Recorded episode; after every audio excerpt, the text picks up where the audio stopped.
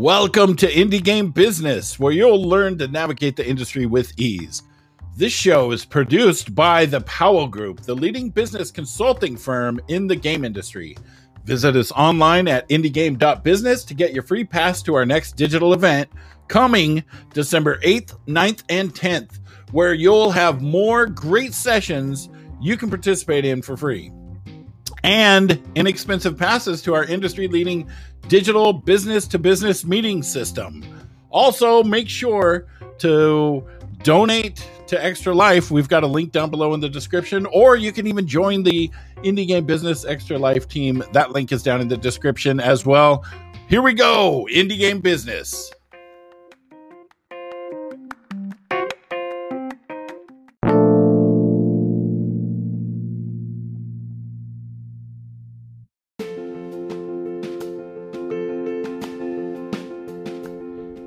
Game Business has one of the longest running digital event series in the gaming industry with hundreds of publishers, investors, developers, and tech companies to meet with.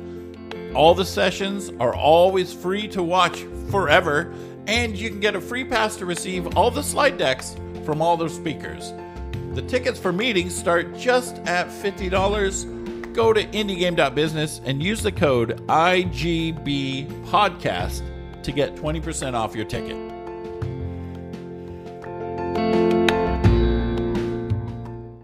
Good morning, everybody, or good afternoon, depending on where you are. Um, uh, thank you to Jay Powell and the group for letting me speak today. I'm uh, excited to be here and happy to uh, talk to everyone and uh, go through this presentation. Uh, just by way of background, I am an attorney. I am licensed in California. My office is in Newport Beach, about halfway between LA and San Diego.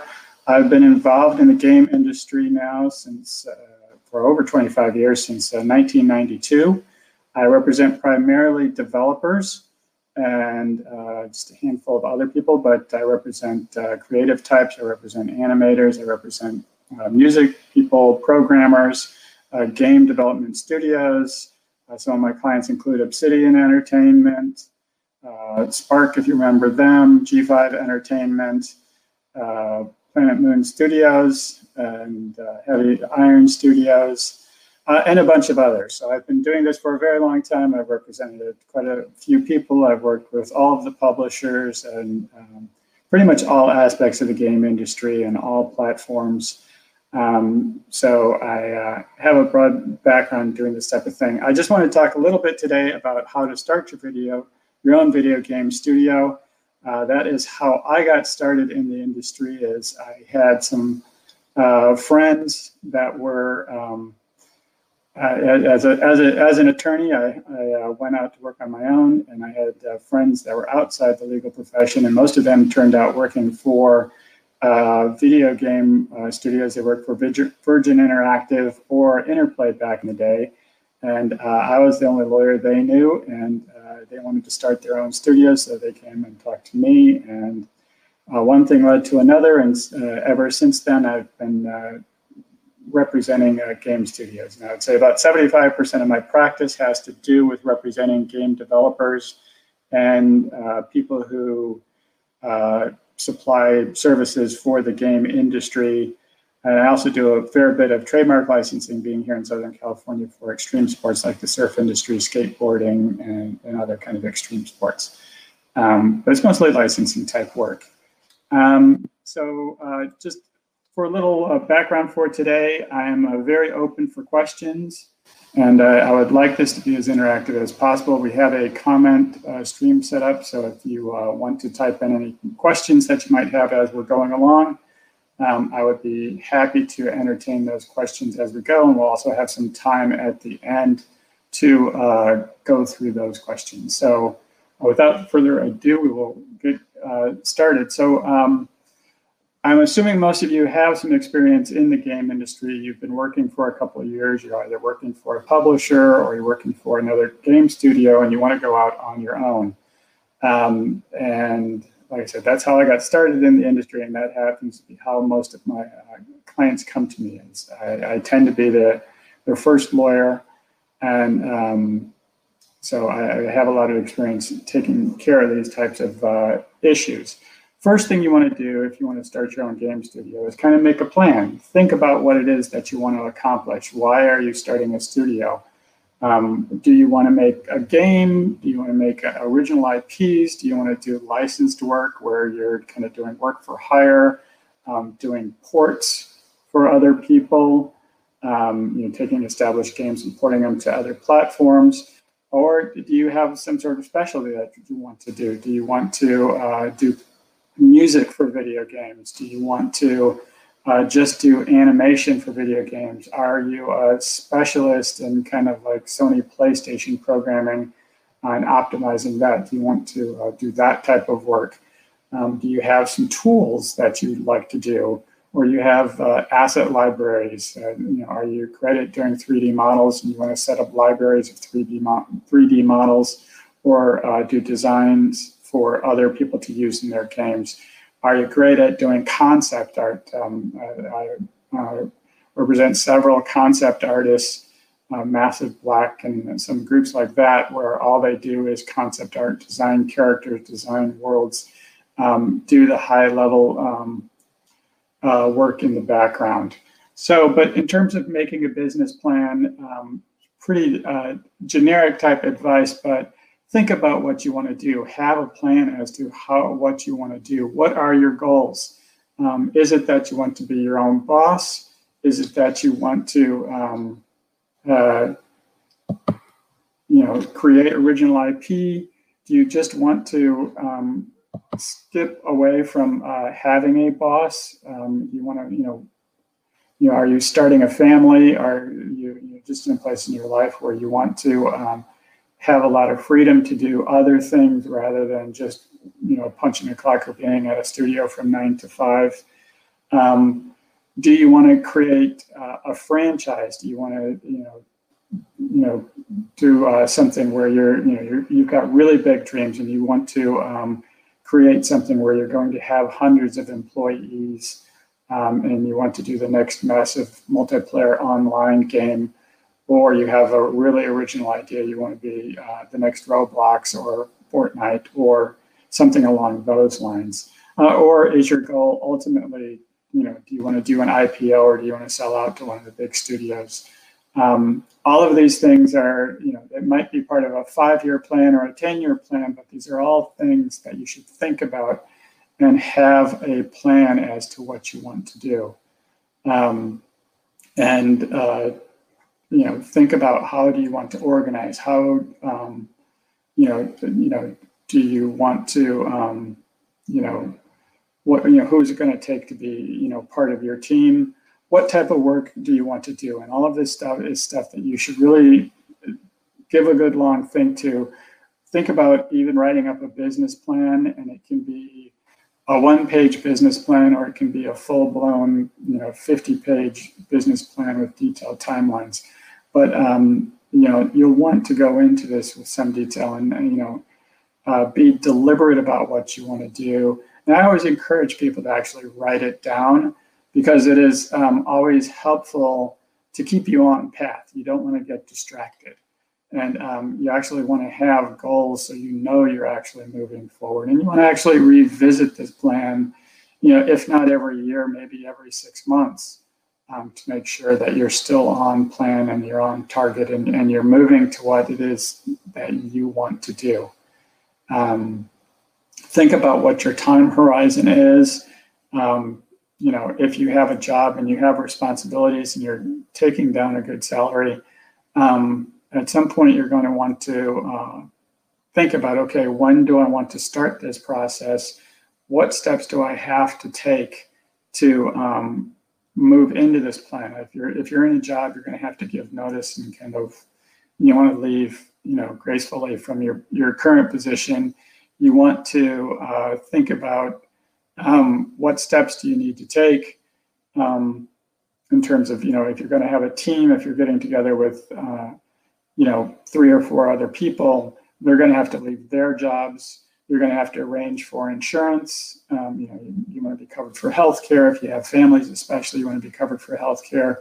You want to know that you have money to pay your rent, to pay your mortgage. Uh, how long of a window do you need to make that happen? Um, and uh, you know have all of this planned out um, so you can go about this methodically. Um, another big question: Do you want to incorporate? Um, you know, I think this is a really good idea, um, but it is you know it's not a free step. So um, you want to um, think about this and include this in your business plan. And there's, you know, a corporation versus a limited liability company. Um, you know, for me, that's really an accounting question um, as to how you want to organize yourself. If you're a one-person, you know, you know, sole shareholder, you're going to be the boss, and um, sometimes it's easier to be a corporation if you're going to have more than one person, it kind of becomes more of a toss up between a corporation and an LLC. Um, and then it's just a question of um, how you know protected do you want to be. So, um, question about why you would want to incorporate is it is for your protection. Um, there, you're going to be taking on responsibilities. You could be signing contracts um, you know, that could be worth, you know, tens of thousands of dollars, you know, hundreds of thousands of dollars. Or if you're going for like a AAA title with a major studio, it could be, you know, tens of millions of dollars of liability that you're taking on. Um, you're going to have employees, you're going to have other people working for you, you're going to be signing leases. Um, there's going to be a lot of responsibility there. The, the main reason for doing a corporation uh, is for peace of mind and a level of protection. If you have a house, if you have assets, uh, if your partners have homes and they have assets, uh, a corporation is an easy way to protect yourself against those liabilities. If the corporation signs the contract and the corporation signs the lease, um, if we get hit with a major pandemic, say, just hypothetically speaking, and suddenly um, everything goes upside down, it offers you a, just a level of protection that it's the obligation of corporations, not your personal obligation. Um, and it allows you uh, some opportunities to, you know, avoid that type of risk. And so that that's an important consideration. If you're 24 years old and, um, you know, you're, you're just, uh, you know, don't have a lot of you know, haven't built up a lot of assets, you're thinking like, oh, that might be a headache. But once you do have some assets, um, it is um, important for that. The other reason you want to do that is, is you know, you've heard the phrase, good fences make good neighbors. If you're going to have business partners, um, I always recommend that people incorporate because it's a bright line where what are your responsibilities going to be? What is your relationship going to be to one another um, as co-owners of this business. I, I, think most people have an understanding as to what it means to be a shareholder, as opposed to being just kind of a kind of a loosey goosey type idea of oh we're we're business partners or you know we're going to treat each other equally. Uh, if you if you each have to contribute money into the company, even if it's five hundred dollars or thousand dollars, in order to get your shares, um, then everybody kind of understands okay, this is my ownership stake, this is what I have invested. Um, and you understand what your relationship is to one another. Um, in this regard, I also um, tell people be very thoughtful about um, who you bring on as business partners. Um, some people are ready for the responsibility of being a shareholder in a corporation. Other people, really, what they want to do is they just want to make games and have fun. Um, once you are the owner of the company and you are an officer of the company and you start hiring people, you're responsible for making payroll. Um, you're responsible for paying rent. You're responsible for um, you know, signing, you know, the 25, you know, hopefully the 25 or 40 million dollar contract uh, to make the AAA title. Some people are prepared for that. Some people are just not prepared for that. So think about who you want to have as your business partners. Understand that you're going to have to compromise and you're going to have to make some joint decisions that are going to affect both of you. Are your business partners the type of people that are responsible um, and can make these decisions in a professional way? Or are they people that are super talented and you want on your team and you just want to pay them as an employee and reward them, you know, handsomely with a revenue share or a profit share or a royalty. Um, but be very thoughtful about this. Be, and I always tell people, be a little bit greedy about this too, because um, you know, not so much these days, but back in the heyday of the internet, everybody wanted stock, everybody wanted to be part of the upside of the company, but they didn't want to take the responsibility. So um, I can tell you nightmare stories of a client where everybody got stock everybody became an officer.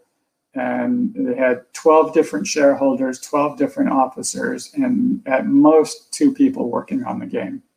Um, you, you, literally had 10 people um, that were so impressed with they had gone out and signed a big contract um, to create a video game that mostly what they did was go out and have meetings about how awesome they were.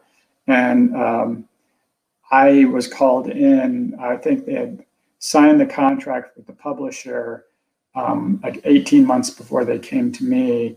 And I came in after 18 months, and they didn't even have a real uh, game design. They didn't have much concept art. They had like maybe two or three characters and a broad idea that they wanted to do a first person shooter um, and some really, really bad animation. And then they had somebody they had two programmers that were in the back room that were programming like, like daylights, um, but no, no artwork to interact with the game. So um, be a little bit greedy about that. Um, but these are all things that should be part of your planning phase um, if you want to uh, create your own game studio. And uh, let me see. The next part um, is for you to um, build your team um, once you decide you're going to do this. Like I talked about, uh, who's going to be the owners, who are going to be the employees, who are, who's going to be responsible. Somebody has to, you know, if you are a uh, director of the corporation, you are responsible, financially responsible for making payroll. So every all the employees have to get paid, and if they don't, it comes out of your pocket um, personally. Um, like I said, some people are not up for that. Some people are. You just want to make sure that the people that are taking ownership are people that are prepared to take that responsibility. Um, benefits, again, what I mentioned before. Um, not everybody um, needs to have stock in the company. Um, some people you can be generous. I want everybody to get well compensated. I want everybody to prepare, you know, participate in the upside, but some people um, are just not prepared in a place in their life where they're, they're going to be there for the long term. Uh, so give them a re- give them a revenue share, a profit share based upon the games that they work on. That works well.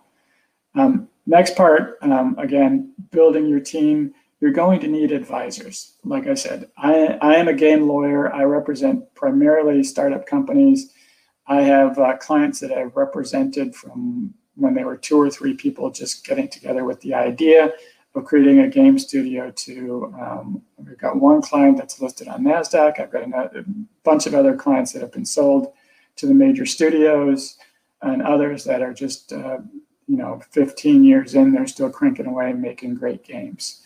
Um, so first person you're going to need, uh, you know, in my in own interest is you're going to need a lawyer. Um, but you're going to need a team of lawyers, really. I'm kind of a generalist. I represent startups, so I can do corporate law. I, have incorporated, uh, you know, hundreds of companies and limited liability companies. Um, you're going to need contract lawyers. I've negotiated probably thousands of games, uh, publishing deals and licensing deals. Um, I can help you with work for hire agreements for your employees and for uh, you uh, being hired as work for hire, all of the kind of licensing that you're going to do. Um, I can help with all of that, but you're also going to need labor lawyers at some point if you get enough employees. Uh, you will be subject to local labor laws, um, and you will want a labor law specialist who can uh, help you with that because those la- laws change. It seems like to me every month. It seems almost like a gotcha thing in some jurisdictions. Um, California, first and foremost, where they're changing the labor laws. Um, you need somebody who's a specialist who can keep you apprised of um, the changes that happen like overnight, and you have to be you have to be compliant. Um, you're going to need intellectual property attorneys, um, if, especially if you're creating original IP. Um, you're going to want to protect your trademarks. You're going to want to protect your copyrights, but really, um, you're going to want somebody who can tell you how to protect your trademarks, uh, starting with your company name. Um, again, this is kind of like incorporating. It's a bit of an insurance policy. Um, if you're going to have a name and you're going to build a company and you want that company to last for 10 years or eventually be sold, you're going to want to register your trademark. It costs a couple thousand dollars. Um, but once you have the registration, you know you're protected and um, you know no one can um, take that away from you. Um, you're also, yeah, at some point, you're going to need securities lawyers. Uh, if you're going to go out and uh, raise money um, from venture capital, if you're going to raise money from uh, even from uh, you know different uh, social you know sites, um, uh, you know Fig and those types of places. Um, you're going to want to have a securities lawyer making sure that you don't screw anything up. Um, you're going to need immigration lawyers. I think virtually all of my clients, if not, it's more than 90% of my clients end up having employees that are from outside the United States. Um, so you're going to need an immigration lawyer to help you when that comes up. And um, so you're going to need a you're going to need a team of lawyers. I generally act as kind of uh, you know corporate counsel. I think there's a lot of great people in the game industry, game video game lawyers. Um, there is a video game bar association. Uh, lots of really talented lawyers involved, and mo- most of them can represent startups and they can guide you through you know the first couple of years and when you need a specialist um, like i don't do any trademark registrations but i have somebody uh, two attorneys actually that i refer all of that work to they're used to working with game companies used to working with startups um, and they can do it more cost effectively than me I also know labor lawyers and that and I, when you need that i can point you in that direction um, one big question comes up as to how do you hire a lawyer um, my advice is it's a very personal relationship. Um, most of my clients end up being my friends. I have clients that I have had for over 25 years since I've been involved in the game industry since 1992. I still represent those same people to this day, and um, the, some of them through two or three companies. Um, so interview a couple different lawyers, find one who you mesh with on a personal level and who you can talk to um, and who you can relate to uh, in a good way.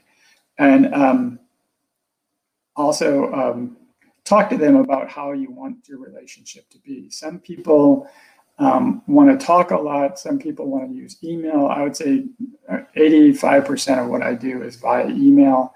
I'm very comfortable with that. I also, you know, I acknowledge most of my clients, I am the first lawyer they've ever had.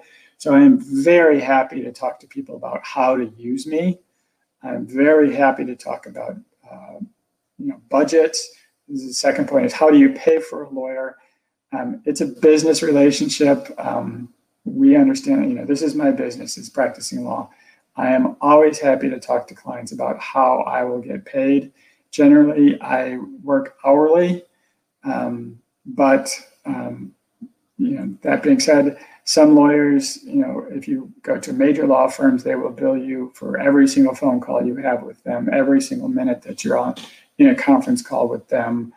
Uh, so, you know, I generally have what's called a light thumb on the scale. If you ask me a quick question, I'm not going to bill you for that. If you send me an email where you just want to clarify something and it takes me two minutes to answer, I won't bill you for that. And I would rather you send me that email than have a problem later.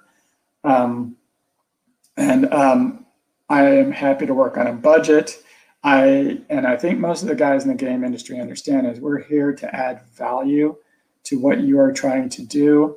Um, so if you get a $3,000 um, consulting contract and you just want me to look over your shoulder and make sure there's nothing bad in the contract, I am happy to do that. And I'm not going to send you a bill for $5,000 if you're only getting paid $3,000. Um, and, uh, you know, so talk to your lawyers. And, and by the way, too, if you get a bill um, and, a, and something has gotten out of hand, and you know we talked about it and the bill was going to be i figured you know it's going to be $5000 or $3000 and suddenly i send you a bill for $7000 or $8000 um, give me a call and we will work it out. Um, because my interest and the interest of most guys in this industry is to make sure that you have long prosperous careers so that you can be um, you know very productive clients for us for a very long time because it's uh, you know it's in my interest to make sure that you're happy and in my interest um, that you are, are there to be served for a long period of time.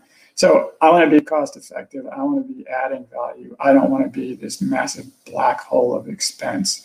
Um, at the same time, if you're signing a $50 million deal uh, and the bill gets pretty big, just an, anticipate that. And again, we can talk about it beforehand so you can budget accordingly and include that as part of what you're asking to get paid. Um, but um, generally speaking, it's a business relationship, and I would just advise you talk to your lawyer about how they're going to get paid. Talk to them up front. Talk to them while it's going on. Uh, I send bills out monthly, like clockwork. Um, even if I'm in the middle of negotiating a deal, I will send a bill so everything is transparent. But talk to your lawyer before, talk to them while in process, and talk to them after you get the bill if you have any questions. Um, that's part of what hiring a lawyer is about. Um, next group you're going to need are accountants. Um, whether you incorporate, whether you form an LLC, um, whether you take what is called an S corporation election, these are all questions that accountants need to answer. I'm a lawyer. I will not give you accounting advice. I'm pretty adamant about that. Uh, I wish more accountants observed that bright line and didn't give legal advice, but I, I'm okay with that too. Um, but you will need a good accountant. And again, it's somebody, talk to a couple, uh, find somebody who you're comfortable with. Um, you're going to need advice as to taxes. You're going to need advice as to what, you know, expenses you can take, uh, how you organize your bookkeeping um, so you can do your taxes um, uh, and um, take care of that. We have a question here from Nightwolf. Uh, what is the difference between having an LLC for a company name and a trademark for the company name? Is a lawyer required for both or only the trademark? That's, that's a great question. Um, and you get, um, you actually get a notice in California when you incorporate that having a corporation does not provide you any protection for the trademark in the company name. So your company name, uh, whether you're an LLC or a corporation or otherwise, your company name is your company name. What I tell people to do when you're going to pick a company name is Google it, Yahoo it, Bing it, do three or four different search engines to see if anybody else is out there using that name. Second, you should reserve a domain name that you're happy with. Um, and um, make sure you can have that domain name before you spend any money on the corp- incorporation. And then in terms of incorporating, what that gives you the uh, ability to do is you are incorporated and you have created a legal entity within in whatever state um, that you incorporate in. So if you incorporate in California, the Secretary of State recognizes that name as your name in the state of California, and you can go out and do business with that name in the state of California. That has nothing to do with trademark rights in that name.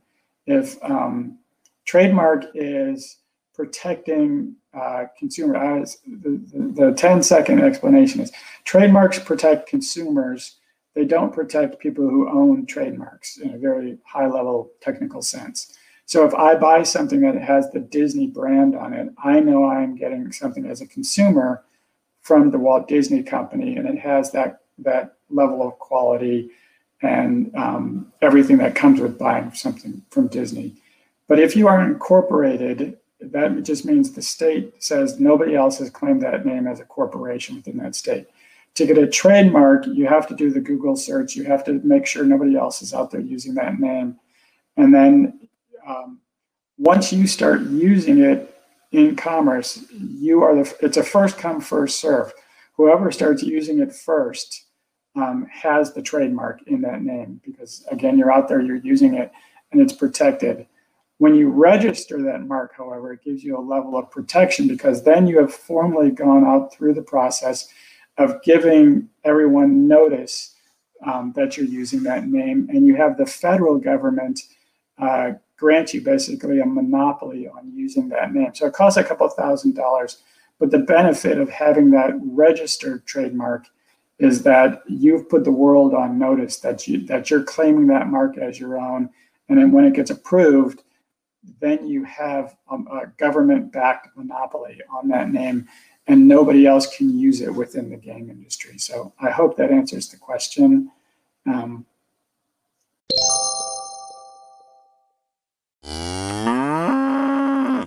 Somebody else asked if you started an LLC earlier this year. Should you should I contact an accountant before I even touch my taxes this year? Uh, yeah, the, I mean, yes, that's it's going to be a little bit more complicated. Uh, TurboTax and things like that can help you through that process, but I would definitely try to contact an accountant and get advice on that. Um, and then uh, somebody says you're in Colombia, H Salam Cab you're in Colombia, you can st- you can incorporate in the United States, uh, being from outside the United States. You may not, however, form what is called an S corporation. An S corporation means that everything gets passed through uh, to you as an individual. You avoid a corporate tax level. In order to make that election, you have to be paying taxes in the United States, but you can form a corporation in the United States. So, um, and and as a, a, foreign citizen, you can be a shareholder in an American corporation. Um, you just can't get the tax benefits of an S corporation.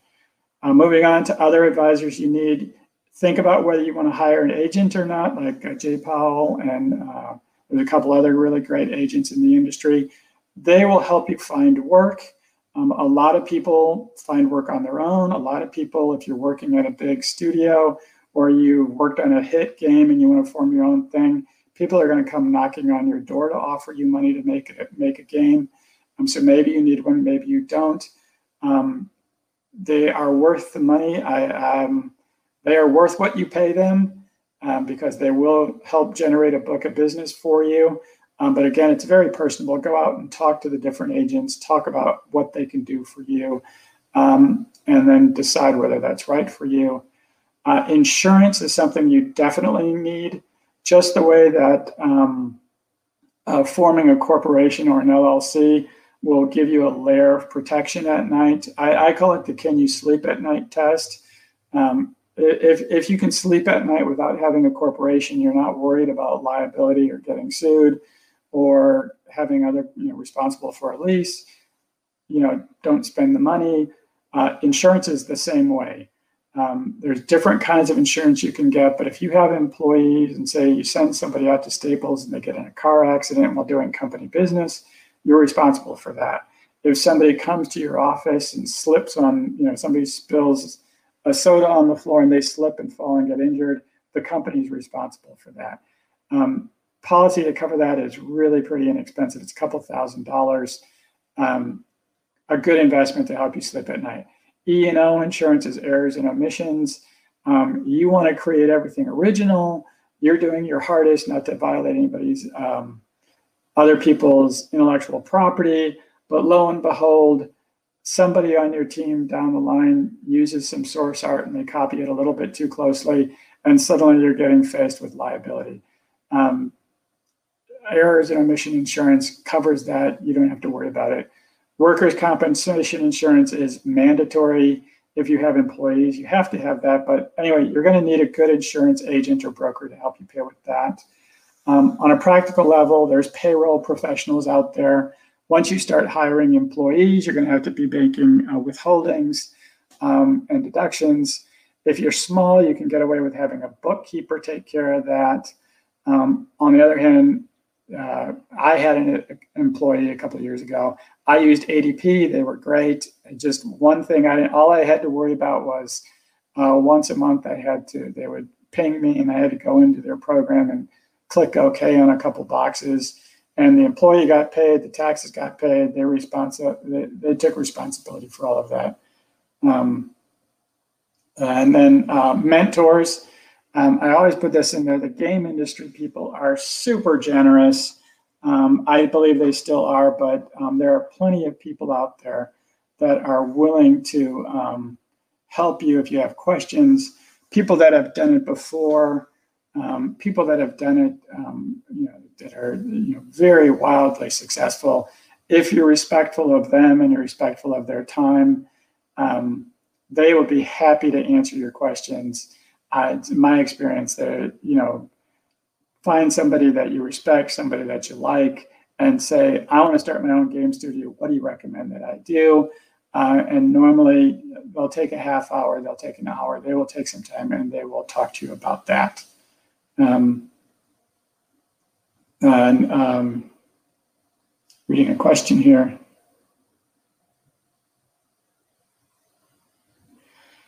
Uh, I'm reading a question that is Greetings. What do you suggest for a startup who would like to make a corporation in a different country in order to reach Kickstarter? We are not on Kickstarter's list of eligible countries, so our idea is to make a company for the startup uh, in our country and then make another one in Western Europe or the UK, US. Um, I would be happy to talk to you. That's a very complicated question, and I think you're actually going to need to hire an attorney with experience in that. Um, that that's a very complicated question. Um, so that is one where you would really need a securities lawyer and somebody with uh, uh, Kickstarter and Fig experience to handle how you do that because um, that's a very complicated question. The next, uh, let's see, let me move on to next time. What is uh, the single most common in uh, Junie 4 ask, what is the single most common and risk risky red flag that pops up with new developers. Um, I would say not planning um, and not paying attention um, to what you're doing. And then uh, I would say is being um, not paying attention as to who's going to be um, who's going to be on your team and who's going to be uh, in positions of responsibility. Um, you know, like I said, uh, I, I can tell you red flags are people that uh, are talented people, great at making games, absolutely don't want anything to do with running the company, don't want to take responsibility for making payroll, don't want to take responsibility for paying rent. Um, they just want to put on their business. They just want to know that they, they own part of the company and they want to get paid. And, you know, when you start a company, it's a lot like getting married. Your partners, you know, are, are you know, it really is. It's like getting married. Your partners are, have to be people that you trust and you appreciate, um, can um, uh, will be there, and that you can work with on a professional level. So that's that would be my number one red flag: is pay attention to who your partners are going to be. Um, and like I said, be a little bit greedy about it, but be very discerning and thoughtful about it um, when you do that. Um, next thing I wanted to talk about is you've all heard this. It's um, uh, you're going to have to understand what does what does work for hire mean. Um, you know, for most of you, this is going to be the bread and butter of what you're doing. You are doing work as work for hire, or you're hiring employees as work for hire. Um, so you're you're going to need to appreciate this. I have some uh, templates, by the way. You should under, but you should understand your basic contracts. Um, if anybody wants to email me after this is done, I have template work for hire agreements, non-disclosure agreements, employee agreements, which are essentially work for hire, but they're called invention assignment confidentiality agreements. But the main concept you're going to have to understand is work for hire. Um, based upon copyright law, um, you know, whoever creates a work is the owner of that work. Um, when you sign a contract with a third party to create either a game for them or assets for them, they are going to want you to do that on a work for hire basis. What that means is that at the moment that you create the work, when you are pro- you you are writing the programming code or you are you know drawing artwork or you're creating uh, any kind of asset, when you create the work, If you sign it as a work for hire, then the party you're doing that work for owns it the instant you create it. Um, this makes it very clean for them uh, to protect that asset going forward and um, to, um, uh, you know, if they're going to publish it or they want to register the copyright, makes it very easy for them. That applies both to people that you will be doing work for and people that are doing work for you. If somebody is your employee, by law, they are um, everything they do is work for hire for the company. Um, if you are hiring somebody as an independent contractor, you want them to sign a contract with you before they start doing the work, saying that they're doing it as work for hire. That way, you own it the instant um, that it is created. And when you sign a contract with a publisher, and, and say you're doing it for work for hire, they own it instantaneously. But you have to be very deliberate about this and understand what you're doing. Uh, what I've got up on the screen is a standard work for hire term. Um, normally you want to say it's done as work for hire, but if for some reason, like if somebody starts work before they sign it, then technically it can't be work for hire, then it has to be an assignment. So this says it's work for hire. If it's found out to be it's not work for hire, I agree to assign it to the company, to whoever. And then if it's also found out that it can't be assigned, so for instance, it pre-exists and you've licensed it out to other people, then I give you a license for free as part of this contract. So it's it's belt suspenders and duct tape. But um, it's a key concept. You want to take some time to understand that. You want to have the basic contracts lined up uh, for both your employees, your subcontractors, but also understanding when you go forward with a publisher. For instance, I included my template. Um, if you want to own asset libraries or you want to reuse certain texture libraries, uh, code, you know, tools, um, you'll need to specify that you're withholding that or excluding that from the work for hire. You want to understand that up front so you know what you're uh, negotiating up front with publishers. Um, that's pretty quick and dirty, but and the next topic I wanted to talk about was um, how you get paid. Some big uh, issues here is you, will want to understand um, the concept of advances. Are you getting paid up front? And then does that money get recouped against royalties, not recouped? And basically, is it a loan against your royalties? Um, milestones, when you set up milestones, if you're doing a year's worth of work, you're going to have probably monthly or uh, some natural milestones when you're going to be delivering deliverables. You want to be strategic um, about that and um, set up your milestones um, so you're getting paid in advance, not being paid after you've done the work. Um, so front load your milestones, the payments for the milestones. You want to get paid upon execution of the contract, and you want to get paid with every milestone. Uh, pay attention to whether you're getting paid every 10, uh, 10 days after the milestone is accepted, 30 days after the milestone is accepted, and adjust your upfront payments to make sure that you're always um, looking forward and you're not getting too far behind. The biggest leverage that publishers or clients can use is they get you working on stuff that you haven't been paid for yet. And suddenly you're two milestones ahead and they haven't paid and they're not required to pay you for the first milestone, suddenly they're getting leverage over you because they owe you a lot of money uh, for work you haven't been paid for. Um, also, you want to, when you're budgeting, put in some profit in there. You know, it's a business, you're entitled to make profit.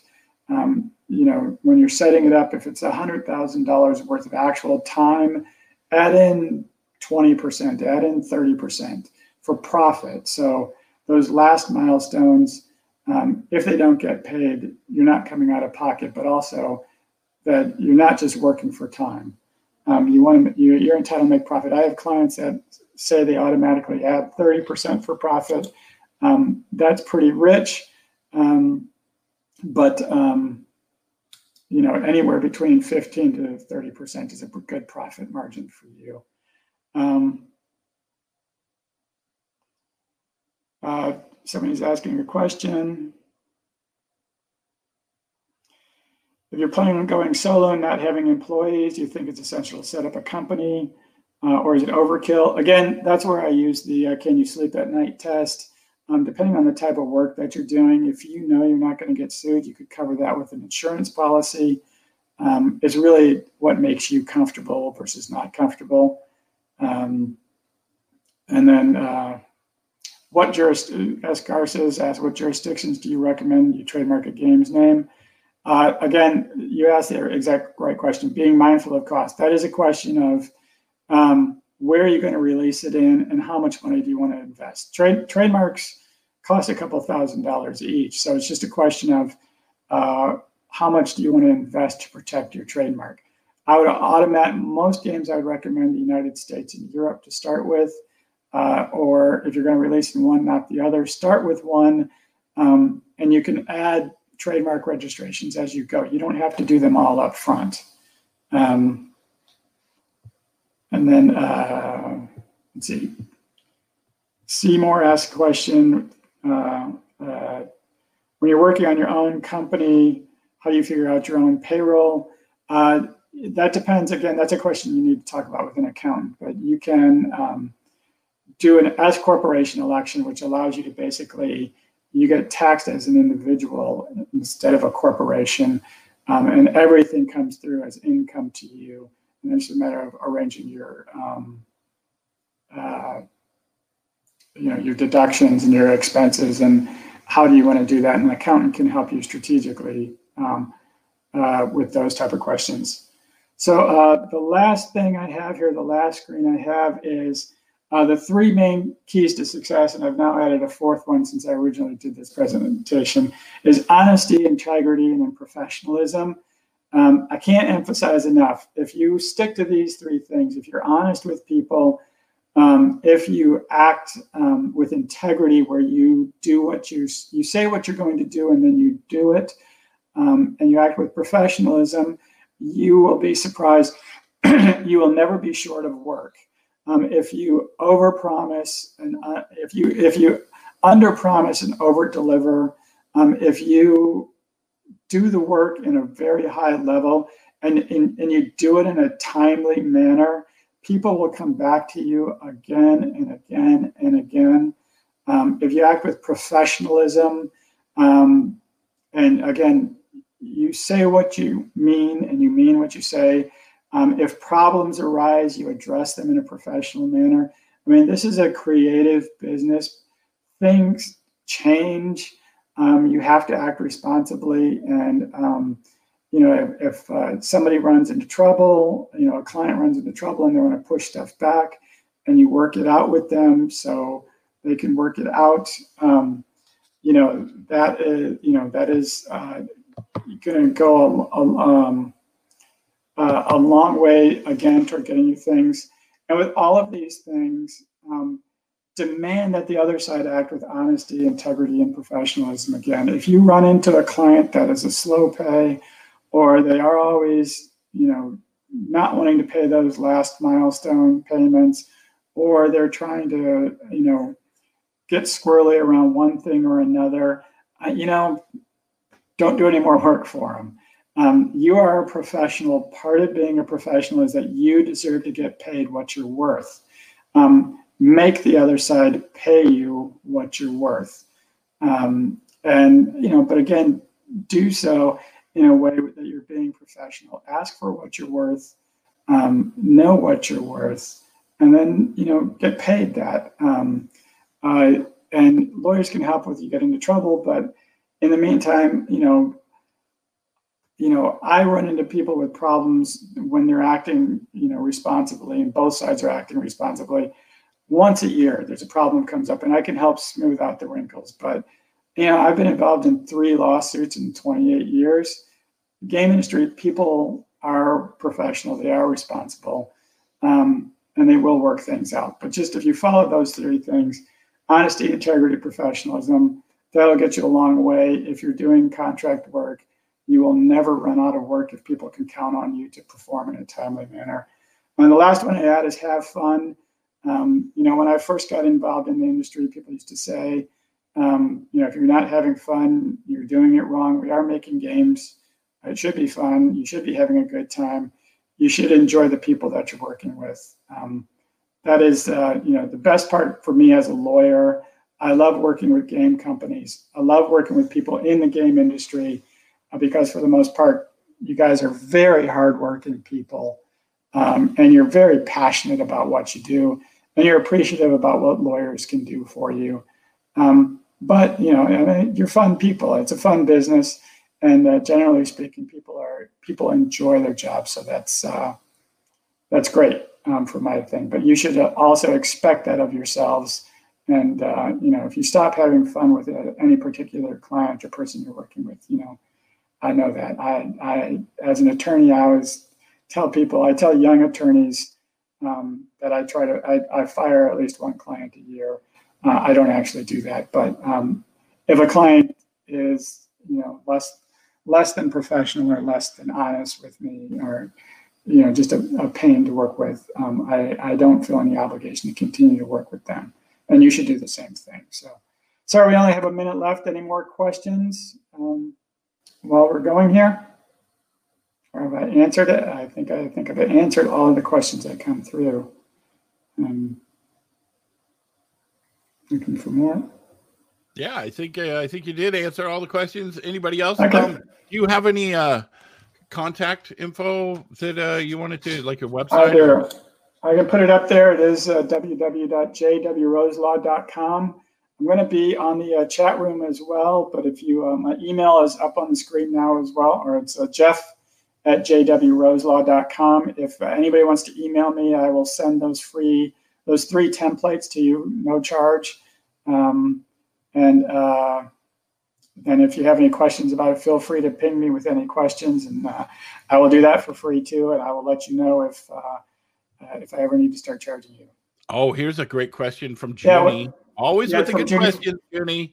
Uh, what what draws you to the game development industry? Uh, for me, it is it is the people. I mean, great clients. I can tell you, I I used to work in uh, you know do uh, finance and uh, real estate, and a lot of times uh, people they, they, they just wanted me to do what I had to do so they could get paid. They really thought saw me as a nuisance and didn't appreciate when I litigated. Uh, everybody, everybody, if you won, it was uh, why did it take so long and why did it cost so much? I told you I was right at the very beginning. If uh, you lost, unfortunately, I didn't lose all that often. But if, if it did turn out well, it was how could you have lost that? I told you I was right at the beginning, and why did it cost so much? Uh, in the game industry, like I said, people are super passionate, uh, super hardworking, great to work with, and uh, you know a lot high integrity industry. Uh, and that's as a lawyer, you can't ask for more than that. So. Oh, it looks like we have one more. We can, we got enough time for one more from Oblitus Games. Yes. What, what would what you would recommend you... a company on a very low budget, or even people just starting out? As Indies, a lot of Indies do not have a lot of money at all. Um, uh, yeah, I, like I said, I'm in this business. Uh, I represent a lot of startups. Um, I appreciate clients that are in, in your position because you're never going to turn into a big client who can afford to pay me, you know, you know huge amounts of money, legal fees if I don't help you get to that place. So I am happy to uh, speak with you. Like I said, I am happy to work on a budget. I am happy to kind of front load. I, I, w- I will give out the contracts for free to make sure you're covered in a minimal way. I will let you know when it becomes too much, but I love working with indies uh, to help them become clients that um, you know, you know, ten-year customers that can afford to pay me on a regular basis. Uh, there's a lot of other lawyers in the game industry um, that are uh, also very interested in investing in clients the way clients will invest in a relationship with me. So um, look around, ask the questions. Um, somebody out there will be happy to uh, participate. Um, some people will want to take a percentage of any profits. Some people want to just say, look, I, you know, it's, you know, if it's, if it's a thousand or fifteen hundred dollars worth of legal advice you need, I'm not going to ask for 10% of your budget. Um, if, um, I'll just do it and on the prospect that when you do, you know, sign a deal and you're going to get paid money, you'll pay me then. So I'm, I'm a businessman like anybody else. So that's pretty. And awesome. a lot of people, a lot of the lawyers in the in the game industry have the exact same point of view. So that's excellent. Okay. Thank you so much, Jeffrey. Uh, Thank you to everybody. I hope it was helpful. Have yeah, coming day. up next, we've got Chad Kim, six lessons from six years of player first community management, and that will be starting in about five minutes. So thank you guys so much, and we'll see you shortly. Goodbye. Thanks for listening to Indie Game Business. You can learn more about the show and our online business networking events at indiegame.business.